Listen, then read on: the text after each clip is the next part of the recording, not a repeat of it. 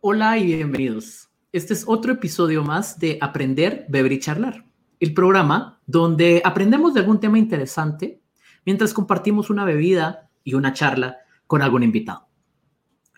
Hoy tenemos como invitada desde Colombia a Marian Villa. Ella nos va a platicar un poco sobre biología. Vamos a darle la bienvenida a Marian. Hola, hola, ¿cómo estás? Hola Adrián, ¿cómo estás? Muy bien, con, un clima muy, muy rico. ¿Qué tal está el clima por allá en Medellín? Está lluvioso, pero a mí me gusta. O sea que también está muy, muy bien. Súper, entonces. La bebida del día es usualmente con lo que, con lo que empezamos. Hoy tengo un licuado de papaya y moras. Algo que, que me gusta mucho es mezclar frutas y he hecho varios experimentos. Normalmente trato de que sean dos, dos frutas, tal vez tres a lo más para que el sabor se mantenga. Y mm, aprovechando que, que Marian es de Colombia, me gustan mucho los jugos de Colombia. Creo que después de visitar amigos es uno, una de las, cuestiones principales de cuando logro visitar el país en, las distintas ciudades. Hay mm, diferentes formas de, de, de disfrutar el jugo. Creo que es porque no licúan las frutas, sino las machacan. Es así, ¿no? Ahí, bueno, depende. Si estás en Cali, hay algo que seguro tienes en tu cabeza y por eso estoy diciendo lo de machacar y es algo que se llama la lulada, que es una cosa deliciosa, que son, es lulo, es como una fruta redonda, eh, verde, como peluda, eh, cuando tiene cáscara, pero por dentro es como pseudo un kiwi, pero tirando más a un amarillo. es parecido a un kiwi con amarillo. Y eh, el sabor, pero el sabor es muy ácido, entonces tiene un sabor muy particular, eh, un poco similar creo que a, la fruta de la pasión, que es el, el, maracuyá. Y, y, esta fruta, eh, ellos lo que hacen es partirla como en cubitos, pues o en pedacitos, en trocitos, le echan azúcar y la machaca, la macera. Entonces eso se llama lulada y es una cosa increíble que hacen en el Valle del Cauca, que es una ciudad donde bailan mucha salsa también. Pero en las, en las demás ciudades, ¿la forma de preparar el jugo tiene alguna otra cosa particular? ¿O mm, lo que hacen es licuar la fruta, ponerle agua y listo? Sí, eh, sí, pero es que tenemos mucha variedad de frutas. Incluso hay frutas súper raras que uno no encuentra en el mercado y que uno encuentra es como en las fincas o en los pueblos, en las áreas rurales. Te voy a contar una historia. Una vez estaba en una finca y llegó eh, la persona pues que ayudaba como en los jardines y todo, pues feliz como a, mostrarnos una fruta. Y eso se llamaba el madroño. Y yo nunca había en mi vida había conocido eso, o sea, lo conocí a mis 19 años. Y yo como, ¿qué es esto? Y el madroño es una fruta como entre un mamoncillo, y puedes googlear, pueden googlearlo, es muy raro, es súper raro y, y, la apariencia es como de pitaya, pues es como una pitaya limón, es raro y sabe como a mamoncillo. Bueno, delicioso, es como un liche, pues en la textura es parecido a un liche por dentro, por fuera es como una pitaya, con color amarillo como de limón, amarillo, limón, sí, limón, amarillo, verde, algo así. Y es muy, muy rico. Entonces es un madroño. Después, pues por otro, en una gira por otros pueblos de Antioquia, llegué a Salgar y en Salgar encontré una nuez que se llama los táparos y es como un, es como un, es una nuez, pero es alargada y le da una palma específica de allá y también como que es algo, cosas así que uno descubre como que nunca ha visto en el mercado y como que existen y es muy mágico. Entonces hay muchas variedades de frutas que uno, la verdad, no llega a conocer. Me, encanta. No, no, no había escuchado, no había escuchado nunca de esta fruta. Y sí, el, el lulo, por ejemplo, no es común en otras eh, regiones. Algo, algo con lo que estoy muy agradecido en este aislamiento es que en Guatemala tengo acceso a fruta a un bajo costo y hay cierta variedad. Entonces he estado comiendo muchas frutas y verduras.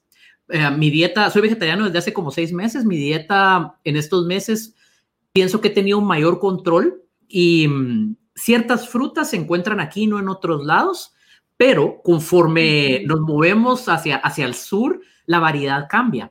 Y aprovechando que hablamos de fruta, mi obsesión del, día es la, la cáscara o la piel de la fruta, porque casi toda la fruta yo la consumo con cáscara. Y el otro día tenía una discusión con alguien por el kiwi. ¿Por qué no, no, le quito, no le quito la piel al kiwi para comérmelo?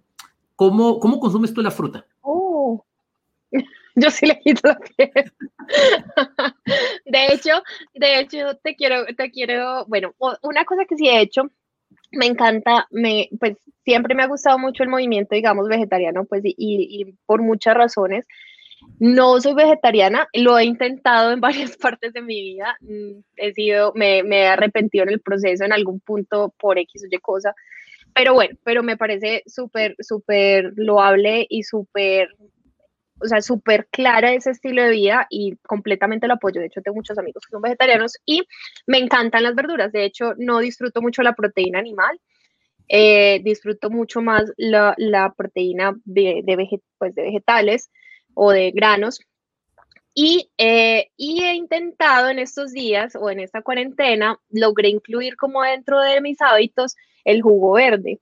Eh, yo la verdad no tomaba jugo verde ni, ni, nada de eso, pero yo pues tengo como una condición de salud en mi tiroides y me recomendaron pues mi, mi, mi, mi endocrina empezar con esta, con esta rutina y bueno, con este ritual, incorporarlo a mi rutina y volverlo un hábito y estoy súper feliz con el jugo verde. Entonces, el tema es que compramos un extractor para poder hacer como el jugo verde sin pulpa, pero después me retrocedí, entonces el mío sí me lo estoy consumiendo con toda la pulpa, o sea, con todo el bagazo de la fruta, porque eso es realmente lo que tiene como ciertas propiedades, eh, sobre todo con la tiroides y con el cáncer.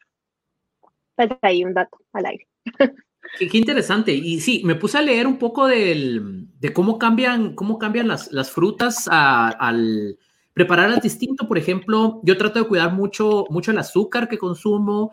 No, no consumo azúcar artificial, sino solo a través de lo que, lo que traen las, las frutas o, o, alguna, alguna verdura. Y la naranja, por ejemplo, tiene, tiene mucho azúcar.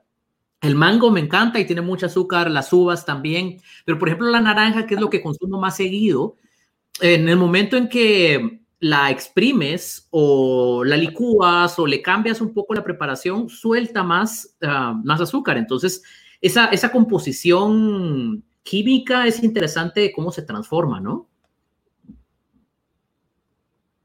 La fructosa, sí.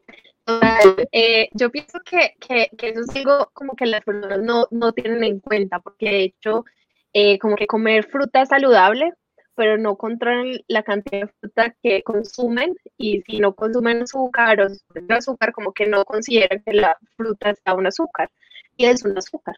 Eh, y es diferente los vegetales a las frutas. Entonces, pues por la composición química.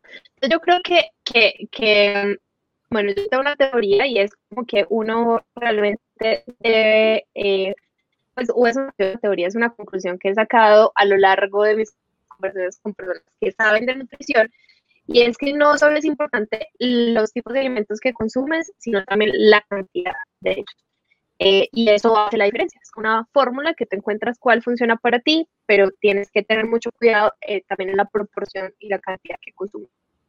Sí, totalmente de acuerdo. Es importante la cantidad, lo que consumes y, y, la hora también. ¿A qué hora estás consumiendo, consumiendo los alimentos. Creo que, creo que estás teniendo un poco de problemas con conexión, uh, Marian, porque uh, se quedó congelado tu cuadro. Vamos a, esperar un, momento que, que, regrese la, conexión de Marian. Mientras tanto, les, les platico un, poquito, como, como comentaba, eh, la bebida que, estoy tomando es un jugo de, de papaya y mora y tengo como esta obsesión últimamente del, de, de, las frutas y su cáscara o piel y cómo, cómo se consume. Por ahí creo que ya está regresando Marian. Sí, ya estás de vuelta, ¿no? Regresé. Yo te he escuchado todo el momento. Todo, en todo momento te escuché, pero bueno, perdón. Eh, hoy mi internet ha estado inestable. A, a veces pasa. Bueno, ya, ya nos alargamos un poquito con, con esta introducción y um, solo para, para, ir concluyéndola, como estamos compartiendo una bebida, ¿qué, qué bebida tienes tú? Café. Es un latte frío. Eh, descubrí una bebida que se hace, um, es como café concentrado, que se llama cold brew, y se puede tomar de muchas maneras el café colombiano tiene fama y también el café de Guatemala.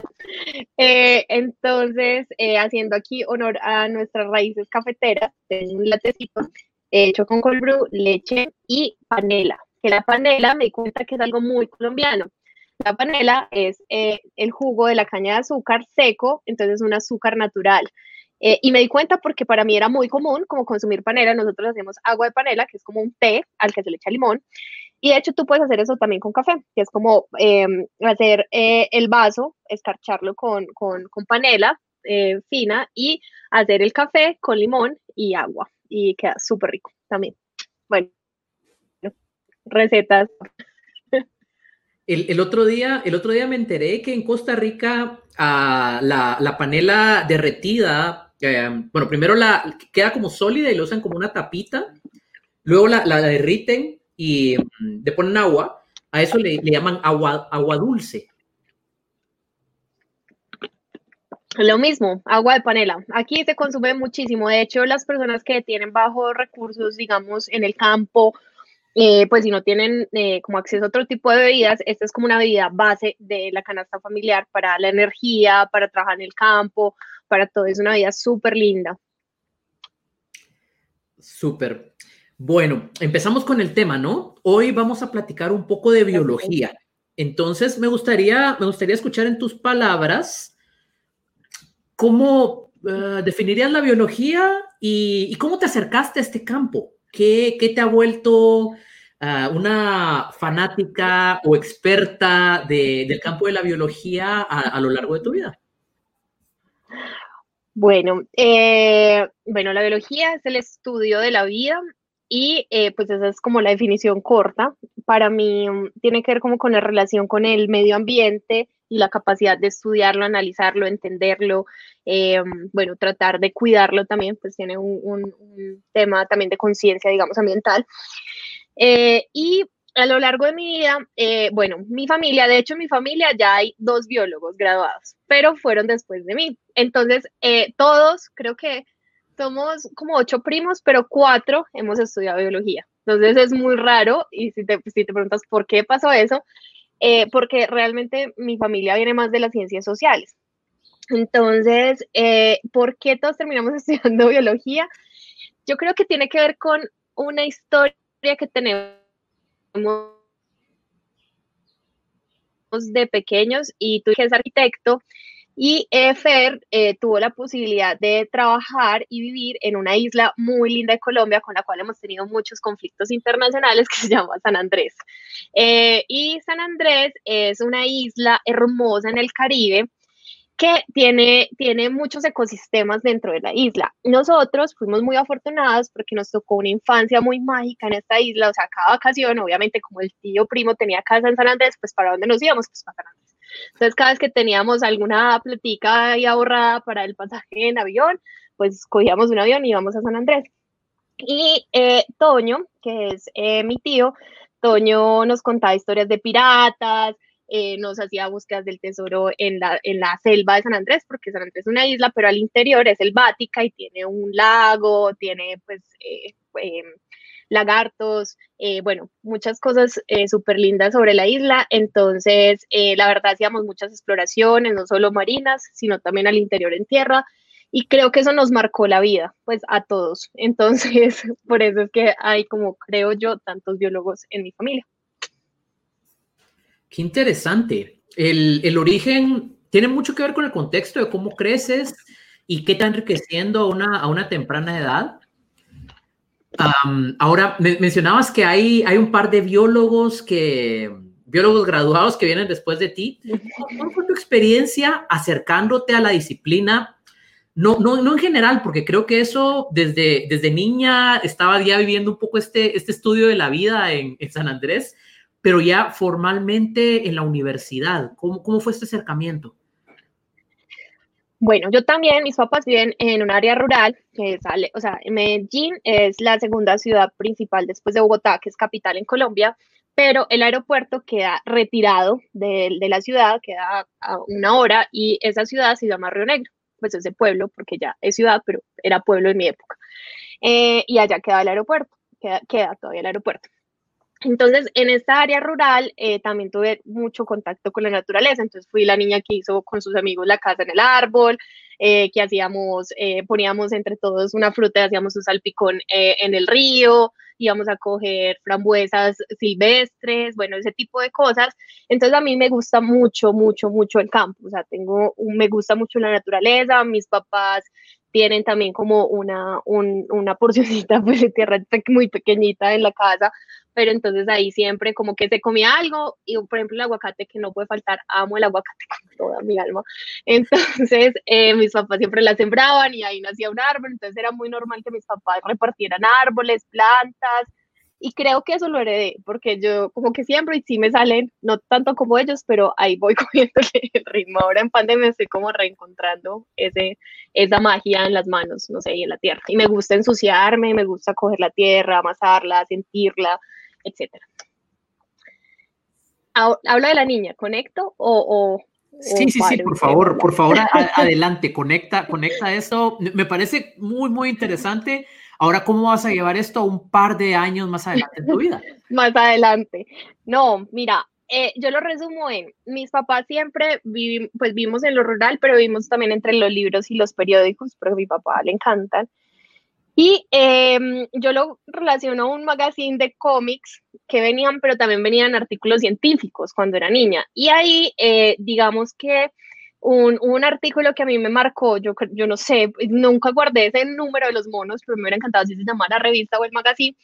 Y esa, y esa revista hablaba de cómo ir al espacio, o sea, cómo ser astronauta. Y a mí eso me inspiró, o sea, yo leía, yo leía del primer perro en el espacio, la primera mujer, el primer hombre, o sea, yo decía, no, el mar de la tranquilidad, Andrómeda, y mi papá le encantan las estrellas también, entonces mi papá es de los que se sienta contigo y te empieza a decir, mira, esa es Venus, esa es tal estrella, nunca tuvimos telescopio, pero sí nos sentábamos mucho a ver las estrellas. Y en San Andrés también, porque mi tío Toño también es súper mágico y no solo tenemos historias que se creaba, inventaba, como les digo, nos escondía, por ejemplo, en la Cueva Morgan, que es una atracción de la isla, nos escondía monedas, entonces literal íbamos a una búsqueda del tesoro a la Cueva Morgan.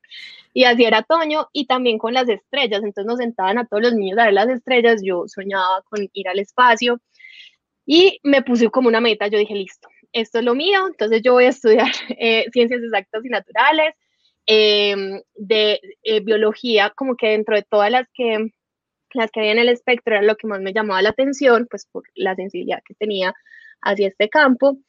Y eh, soñaba, pero soñaba trabajar en un laboratorio, porque a mí los laboratorios me encantan. O sea, si a mí me llama un laboratorio, yo puedo, me, me vibra el corazón, se me brillan los ojos, quiero entender cómo lo están haciendo me gusta mucho medir, experimentar, etcétera. Me encantan todo, o sea, tengo todavía también eh, cajitas de peltre, todo bueno. Entonces, sí, todo. Entonces, y los Erlenmeyers, bueno. Entonces, a mí los laboratorios me encantan y yo decía, listo, voy a estudiar biología y después me voy a ir por, por ingeniería genética, como a trabajar en, en investigaciones genéticas. Em, soñaba mucho, mucho, mucho hay un científico que también me, me, pues, me inspiró mucho, ha sido muy controvertido últimamente, pero en nuestra infancia era como, como el top de científicos colombianos, eh, que eh, pues trabajaba en vacunas y trabajaba como en investigación de enfermedades tropicales, entonces yo decía, no, yo, esa es mi vida.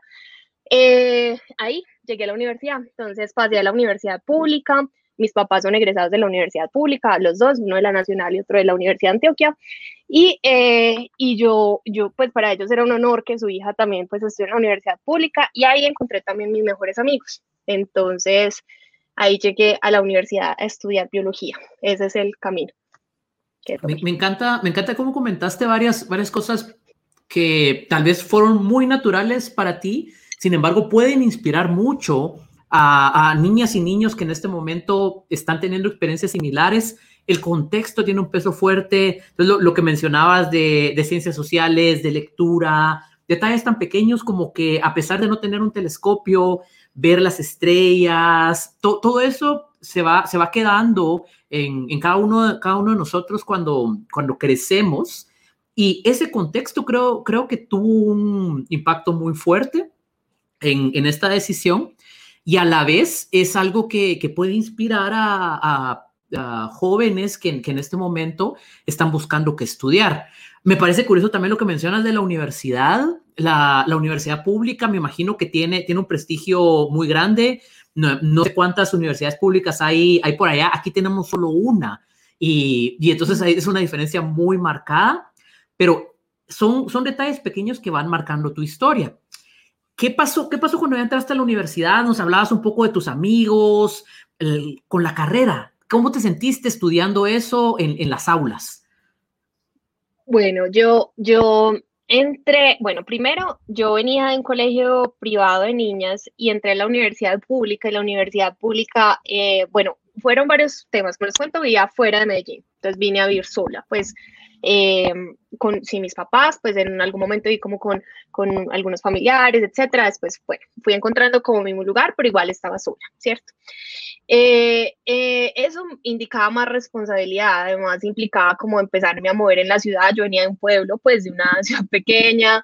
Em, también las dinámicas eran diferentes porque pues nosotros sí hacíamos una fiesta, era como en la casa del amigo y la casa del amigo era como campestre, entonces era como sentarnos en la manga, eh, pues ver las estrellas literal.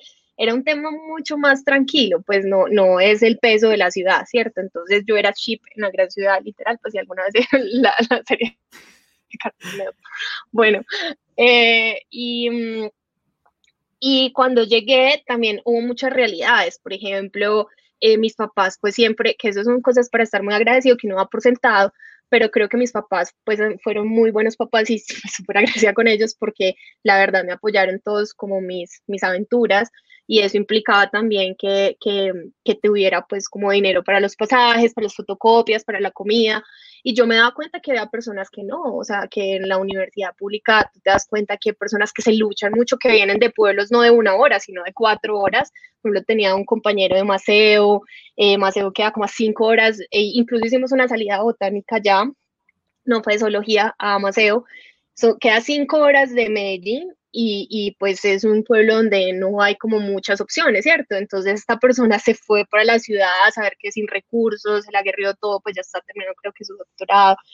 Entonces uno, uno, uno ve unas personas increíbles, realmente en esa universidad pública hay muy pocos cupos, eh, Medellín sí tiene dos, eh, pues Antioquia tiene, tiene dos que son la Nacional y la Universidad Antioquia como públicas, en Colombia hay más, eh, creo, creo que sí, pues en los otros departamentos eh, no los conozco, por eso digo creo, porque no, no, podría asegurar, pero sí creo que hay más universidades públicas, eh, pero la universidad específicamente de Antioquia y la nacional son como las más fuertes también a nivel eh, nacional, digamos, como universidades públicas.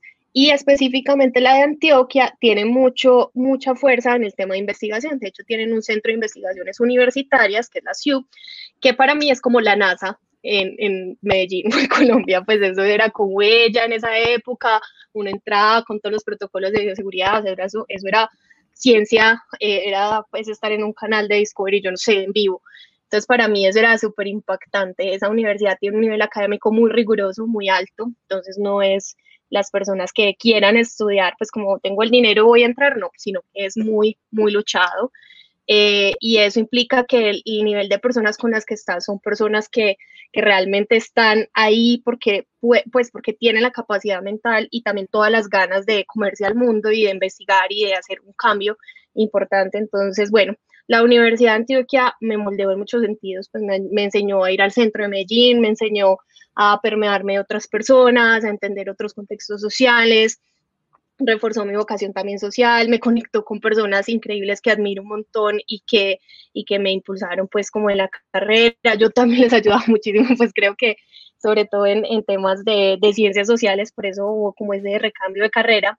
Y también eh, los, eh, los amigos pues que tengo en esa época recuerdan con mucho cariño porque mis bitácoras de laboratorio eran como el ejemplo de la clase, porque todas eran súper ilustradas, entonces ahí viene pues como el tema del diseño, yo tenía mi, mi bolsa gigante de colores.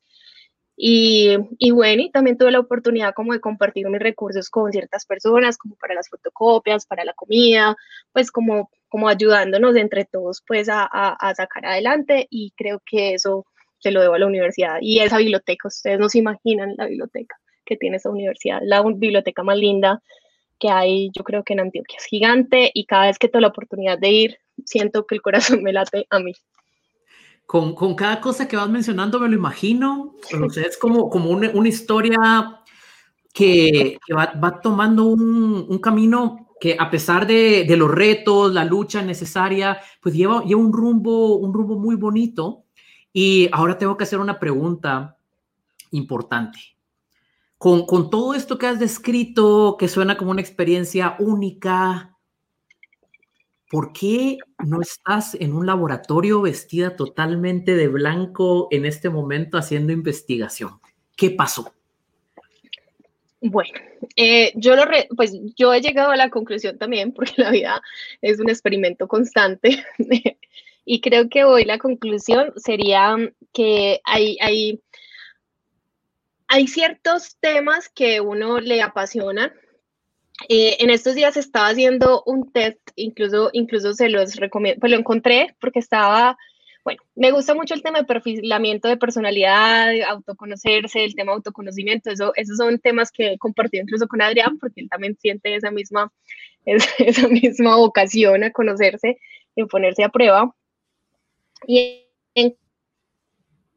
encontré un, un de la Universidad de Indiana, que se llama Try Tiffy, con Y al final, oye, y, eh, y, eso fue, y me llegó a una conclusión, porque estaba buscando como unos rasgos, una diferencia entre tres roles, y me di cuenta que mi colegio tenía un, un área de, de, vocacional, pues como de asesoría vocacional de carrera, pero en mi caso nunca fue muy, muy de mucha ayuda, digámoslo así. ¿Por qué?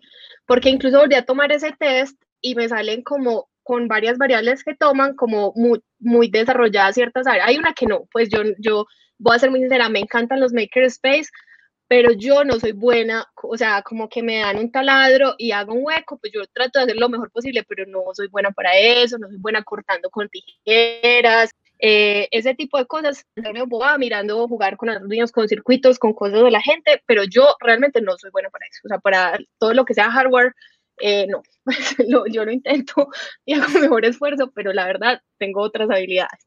Entonces, eh, eso, eso fue lo que pasó. Entonces, como que en esas pruebas psicotécnicas, que eran unas pruebas como de, de talento, pues, o, o, de psicología que le aplican a uno como para ver qué estudiar, pues salía que como que era, pues, eh, y voy a decirlo, pues, humilde, como buena para todo, pero para mí eso era antes súper confuso. Uno con 15 años en el colegio, uno sin saber, pues como que uno no, uno quiere que le digan, vea, usted puede ser mejor para eso, o que le gusta, o, o pues no sé, como como un tema más de orientación y pues realmente era un resultado que lo dejaba uno como en el aire y uno pues se va siguiendo como su corazón, ¿cierto? Lo que uno cree que puede llegar a funcionar, pero pues esa no es la realidad. La realidad es que yo en biología era muy feliz, pero también me di cuenta que, que habían ciertas habilidades que, que disfruto, o sea, habían ciertas eh, clases que disfrutaba mucho más. Por ejemplo, ¿cuáles? Raíces griegas y latinas, los laboratorios, teoría del conocimiento, eh, literatura, antropología, pues como otro tipo de, de, de, materias. Entonces hay como dos, dos visiones. Una es que yo siempre he tenido una vocación a las ciencias eh, sociales, pues también porque vi ese, esa, ese reflejo de mis papás y también tuve la oportunidad como de, de estar muy inserta como en el tema de, de, expresión artística, pues, o estética. Entonces, yo realmente no tenía muy claro que era y diseño gráfico, voy a ser muy sincera, pero yo sabía que no estaba en el lugar correcto, o sea, como que había algo que me decía, acá no es. Pero mis papás nunca me dejaron a mí renunciar a nada, o sea, una clase de natación, yo estaba aburrida y me decían, no, tienes que terminarla, se termina tal fecha, tienes que terminarla. Entonces yo siempre he terminado todo. Entonces yo avancé mucho tiempo en la carrera, como desde tercer semestre yo supe que no era mi lugar, pero igual tenía buenos amigos, me iba bien, eh, la universidad era súper chévere, pues ya como que había un tema, mis papás me decían no renuncie, entonces yo seguí, pero realmente yo desde tercer semestre ya sabía que no era, que no era lo que yo quería profesionalmente ejercer. Muchos, uh, muchas palabras clave en lo que comentas, lo del autoconocimiento, lo, lo, hemos platicado en algunos otros programas y bueno, eh, contigo hemos platicado también en persona y varias veces sobre, sobre estas herramientas. Y también la edad, ¿no? O sea, la edad que tienes que decidir qué vas a estudiar es un, es un reto y en muchos casos lo que te sugieren no, las pruebas son genéricas. Entonces lo que te sugieren no necesariamente va a ser lo que quieres hacer con, tu vida. A mí, por ejemplo, me, sugerían ciencias jurídicas, o sea, yo debería haber sido abogado. Y aunque, aunque sí me gusta argumentar, no es, eh, no es lo principal y en ningún lado me aparecía la carrera que estudié, que es eh, ingeniero en sistemas. Entonces estoy, estoy de acuerdo con eso, que la, guía a veces no es la mejor. Y mm, en cuanto al, hay, también rasgos de personalidad, ¿no? En cuanto al, al tema de, de no, no rendirse, de persistir, creo que es importante hacerlo, pero identificar que no, no perteneces al, lugar, es decir, a pesar de que lo disfrutas, que te va bien y que podrías terminarlo, sabes que no es tu lugar, que debería haber algo más, requiere mucho, mucha valentía, un, esfuerzo muy grande. ¿Cómo, cómo lo lograste? ¿Qué, ¿Qué, pasó después cuando, cuando te diste cuenta que no era el lugar para ti? Bueno, eso fue muy difícil y voy, a ser muy honesta porque mis papás están acostumbrados a la niña eh, buena estudiante, a la niña, pues no voy a decir perfecta, pero pues porque no lo soy, obviamente, pero los papás sí tienen un ideal de los hijos, entonces como que él era romperles el corazón básicamente porque era la universidad de mi mamá, porque eh, como que todo, o sea, ellos se soñaban a su hija científica, entonces como ir a decirles, papá, papá, mamá, voy a ser diseñadora gráfica, la verdad, ellos pensaban que iba a ser volantes eh, que se iban a repartir en el centro, pues, de Medellín, y eso ya era como, pero ¿por qué si ibas a inventar la próxima vacuna, no sé, X o Y cosa? ¿Qué hicimos mal? Entonces, eh, lloraban, eso fue pues un drama me sentía la pobre hija del mundo eh, y además acostumbrarte a un patrón de vida como que tomas decisiones, que eres responsable con tus decisiones, que continúas con ellos, que llegas con buenas calificaciones eh, y con buenas noticias, como llegar y decirles, no es lo mío, esto es una mala noticia, pero mm, mm, se equivocaron o no se equivocaron, no sé. Eh, fue muy complicado, pues fue muy, muy difícil. Eh, también entré en un periodo muy complicado, pues a nivel emocional, de no sentirme muy segura de si, si estaba, pues de miedo, mucho miedo, porque era como mucha incertidumbre. De hecho, eso fue lo que hice como con, pues que fue también muy inteligente porque en biología, yo fui, pedí una cita psicológica de orientación y fui manifesté eso, como tengo susto, creo que esto no es lo mío, eh, pero, no, pero miren mis calificaciones, bueno, como que pedí asesoría, entonces la universidad me dejó eh, parar el semestre, pues como eh, darle pausa, y yo podía pedir reintegro, o sea, como por las calificaciones y por el recorrido que tenía, lo hice de la forma correcta, porque de hecho tengo dos mis mejores amigas también son disidentes de biología, o sea, tengo amigos de biólogos, pero tengo mis otras dos mejores amigas, una se fue para finanzas y otra para nutrición. Bueno, entonces, eh, ellas no lo hicieron de la forma correcta, entonces ellas no podían volver. Yo sí tenía como otra vez esa puerta. Diez años queda abierto, creo, el, el, gap como de reingreso. Diez años ya no. Mi mamá decía como, pero todavía puedes, o sea, ibas en la mitad, ya casi, te faltan tres añitos y como que siempre hay el Inception y como que mamá, no, ya no fui bióloga, no lo voy a hacer, ya estoy bien, tranquila con esta decisión. Pero bueno, ella, ella siempre, siempre creyó que ese era el camino, entonces sí fue difícil. Entran, entran en juego varios factores. Eh, el, el, tema de, de una familia, la, las ideas que tienes, en, muchos casos, cómo, cómo, como mamá o papá te ves en, en, este caso eh, en su hija y, la, la, idea que tenían. O sea, sí me imagino que fue algo muy complejo, pero me, me llama la atención que incluso a, a la mitad de, de, esto que sabías que no estabas en el lugar adecuado, que era algo complicado, tuviste esa no sé cómo llamarle, tal vez se interesa para hacerlo de, un, de una forma que te dejara abierta la puerta. Creo que eso habla mucho también de tu personalidad y cómo, cómo abordas los problemas. Em, pienso que a pesar de ser algo con espinas, lo manejaste de alguna forma ah, buena y sobre todo la, la, respuesta es que actualmente estás muy contenta con, con, con lo que haces y aunque no sea exactamente biología, pues te, ha abierto muchas, ah, muchas puertas para, para, poner en práctica algunas cosas, no solo aprendidas en la universidad, sino en general de biología. Ahora ah, vamos a hacer un poquito de fast forward al, al, presente y estos años que ya, ya no te dedicaste con, con una estructura a, la biología, pero seguro ha seguido aprendiendo.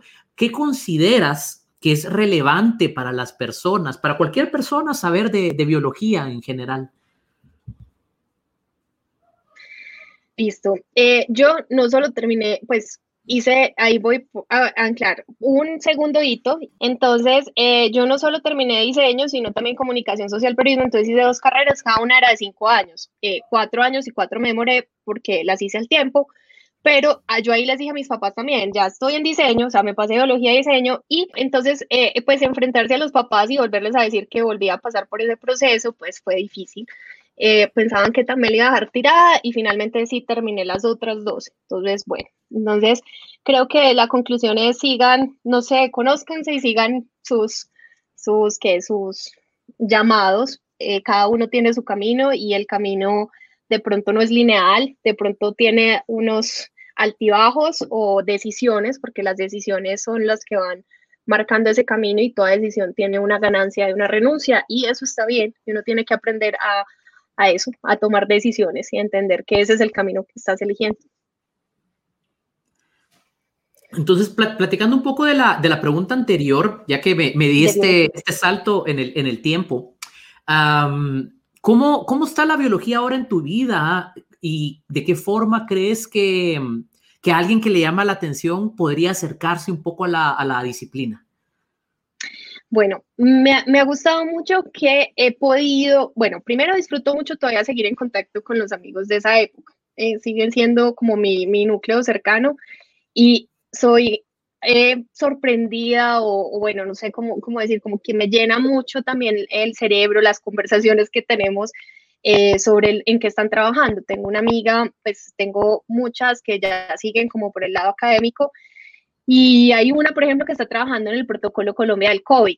Tengo otra que trabaja en ruta N, en, nano, en nanotecnología, pero es nanobiología, tratando de mirar cómo es la absorción de medicamentos eh, pues por el cuerpo humano, entonces está trabajando más con una línea farmacéutica.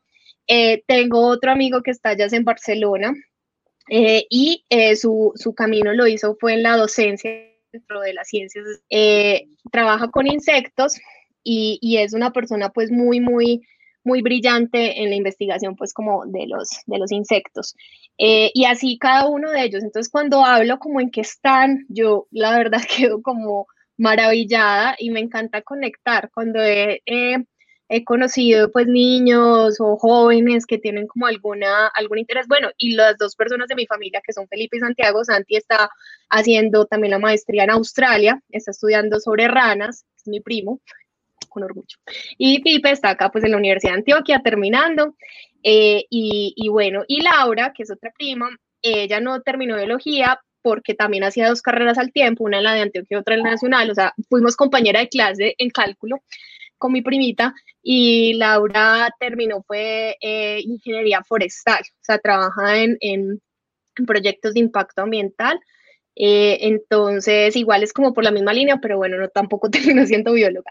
Eh, pero sí, Santiago y Felipe sí, sí fueron biólogos. Entonces, creo que el contacto es, me encanta la ciencia, cada vez que ellos van a sacar algo, cada vez que están haciendo una publicación, cada vez que, pues, y me gustaría incluso que fueran mucho más activos en, pues, o lograr como más sinergia frente a lo que yo hago y lo que ellos hacen, porque siento que eh, lastimosamente los científicos no son los influencers, o sea, no tenemos influencers científicos o científicos que dominen las redes o científicos que, que tengan la capacidad como de explicar o, manifestar su, trabajo. Entonces creo que eso es algo que he intentado, de hecho, con lo que les contaba que está retomando en el COVID como el tema de siembra.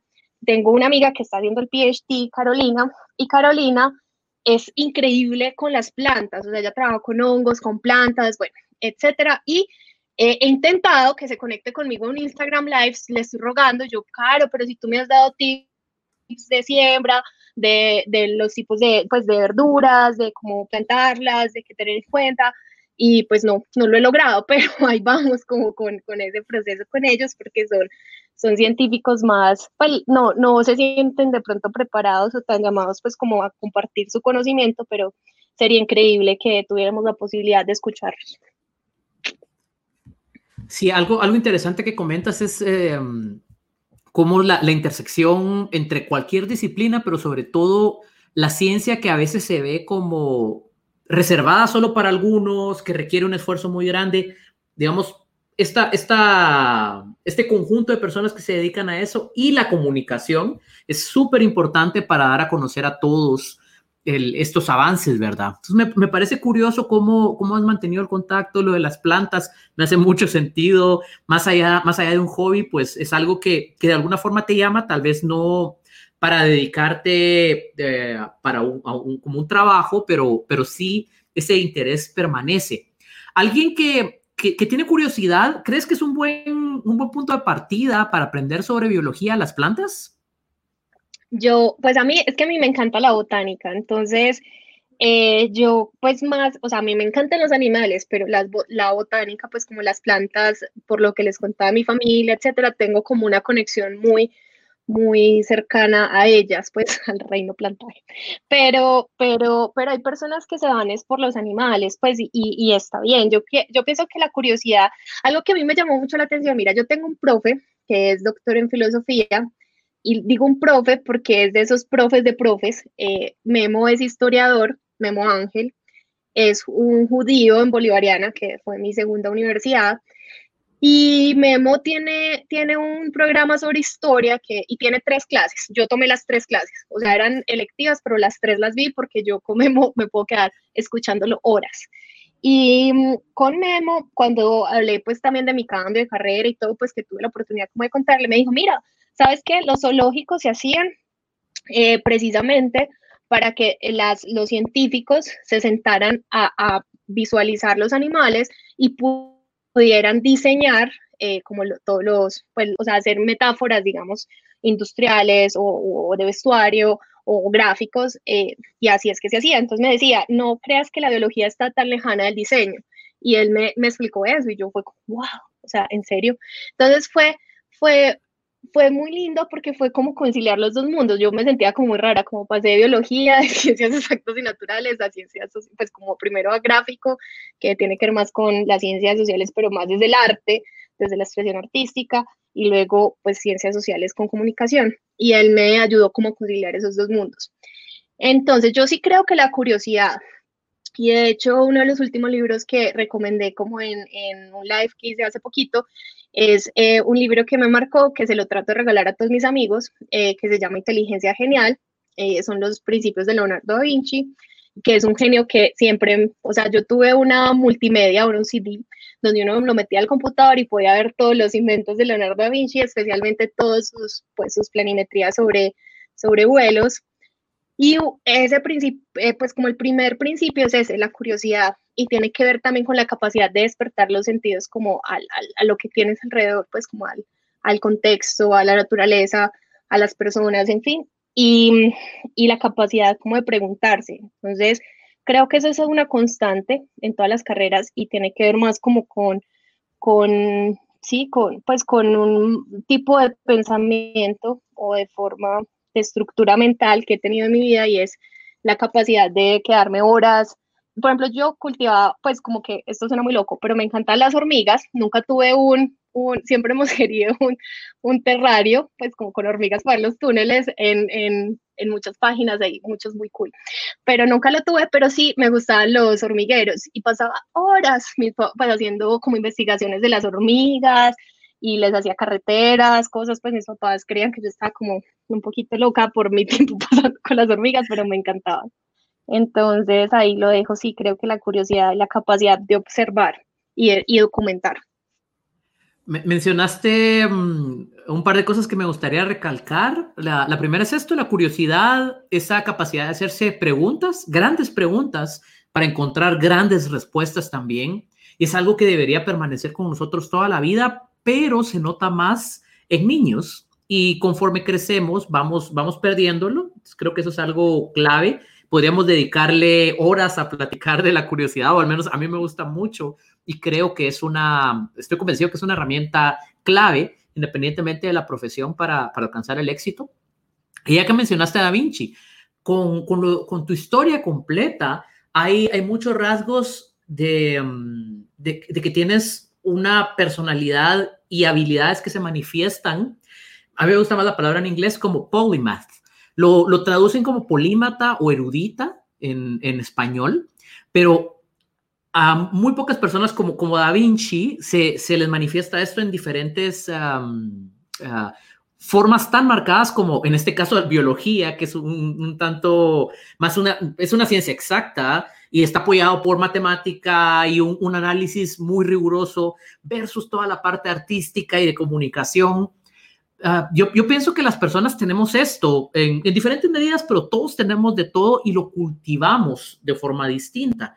En tu caso veo que lo has cultivado muy bien y por eso mantienes muy bien al día de hoy las, uh, la, las dos áreas. ¿Cómo, ¿Cómo, lo ves? Yo lo estoy viendo desde afuera, desde, la, desde que la, experiencia de cómo te conozco, tu trayectoria profesional, pero desde adentro, ¿tú cómo percibes estas dos áreas dentro de ti misma?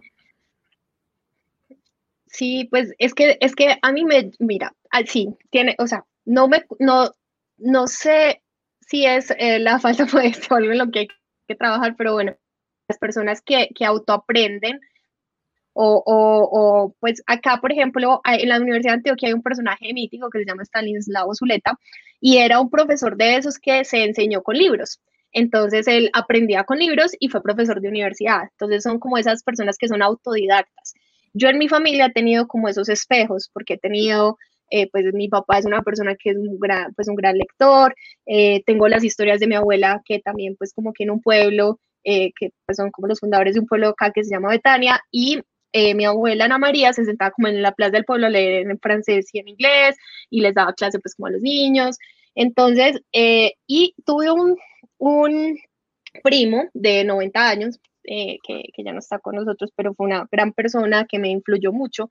Y es una persona que hablaba latín, hablaba griego, de hecho a mí me encanta. Y creo que la capacidad como de, de, de, estar despierto a decir, pues yo no sé de eso, pero puedo aprender, puedo desarrollar esas habilidades, puedo estudiarlo, puedo mirar cómo acercarme, me gusta mucho, o sea, como que no, no, uno sí tiene ciertas fortalezas, pero como ahora les decía, pues yo no soy muy buena cortando cosas, o sea, desde, desde que era chiquita no soy buena para ese tipo de cosas, eh, pero, pero igual si, si me toca hacerlas, las hago, pues y feliz aprendo y pues leo, estudio, pues antes si sé que hay algo que no, que no domino o que no se me da tan fácil, me esfuerzo más como por, por subir el nivel en esa área que sé que, que de pronto no tengo como los mejores skills, pues o, o habilidades.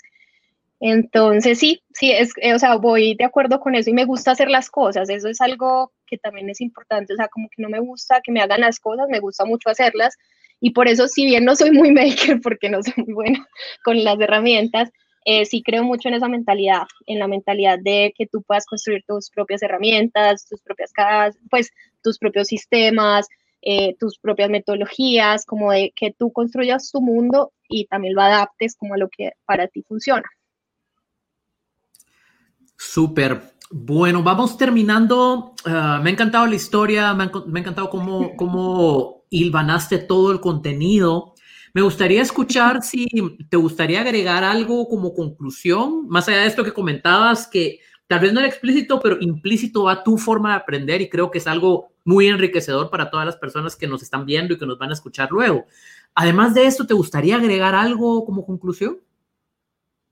No, pues eh, bueno, la conclusión para mí sería como que mi consejo es yo creo que, hay que tratar de, no pensar en todo lo que no tienes y más bien agradecer lo que se tiene, pues no darlo por sentado, sino tratar de estar despierto a lo que se tiene y con las herramientas que se tienen tratar de potenciarlas. Y eso implica desde crear tu propia ropa, desde eh, reciclarla, desde reutilizarla, reusarla, eh, conocimiento, aprender. Pues yo amo, por ejemplo, los libros, pues hablaban estudios también de La Bastilla, que es un lugar acá que venden libros de segunda, entonces ese tipo de cosas me gustan. Eh, o sea, yo no niego que estamos en un, en un sistema capitalista, pues y que igual tenemos que sobrevivir y vendemos productos, servicios, etcétera. Eso es muy importante, pero también que estén atentos como a desarrollar habilidades, o sea, no porque tú lo sepas, no vas a pagar por un servicio o por un producto, pero, pero el desarrollar la habilidad y dominarla es como una satisfacción personal súper chévere. Pues que yo, yo la verdad me siento, pues cuando logro como dominar, por ejemplo, mi propia comida, cocinarla y hacer una receta como la que puedo comprar en X restaurante, pero yo la puedo hacer, pues yo me siento muy satisfecha de ese tipo de cosas. Entonces, eh, no solo pensar en que te pueden solucionar la vida, como que yo puedo pagar porque me hagan eso, sino como tú cómo puedes también aprender y desarrollar habilidades en ti, que pues no sé, de pronto en un eh, ecosistema apocalíptico, en un panorama apocalíptico como el de ahora, pues serán de bastante utilidad. Sí, mencionaste, mencionaste algo muy, muy importante, que es conocer el proceso, explorarlo y está vinculado a la curiosidad como te comentaba, la, la, historia me, me, gusta mucho, me gustan los aprendizajes y pues es, es, tu historia de vida, pero la forma en que la compartes eh, creo que deja mucho para todas las personas que, que, podemos escucharlo, escucharla. Así que muchísimas gracias por haberlo compartido. Siempre, siempre es un gusto poder platicar contigo. Hubo algunos cortecitos por, eh, por el internet, pero creo que el, el contenido es muy, muy valioso. Va a quedar aquí grabado. Y siempre en las, en las notas del episodio comparto algunos detalles adicionales. Así que muchísimas gracias y, ha sido un gusto platicar contigo de nuevo. No, gracias Adrián. Y ahí resumiendo lo de una historia darwiniana, Darwin decía sobrevive el que mejor se adapte y creo completamente en eso. Entonces, gracias. Total, total. Gracias y hasta la próxima. Chao, gracias. Hasta la próxima.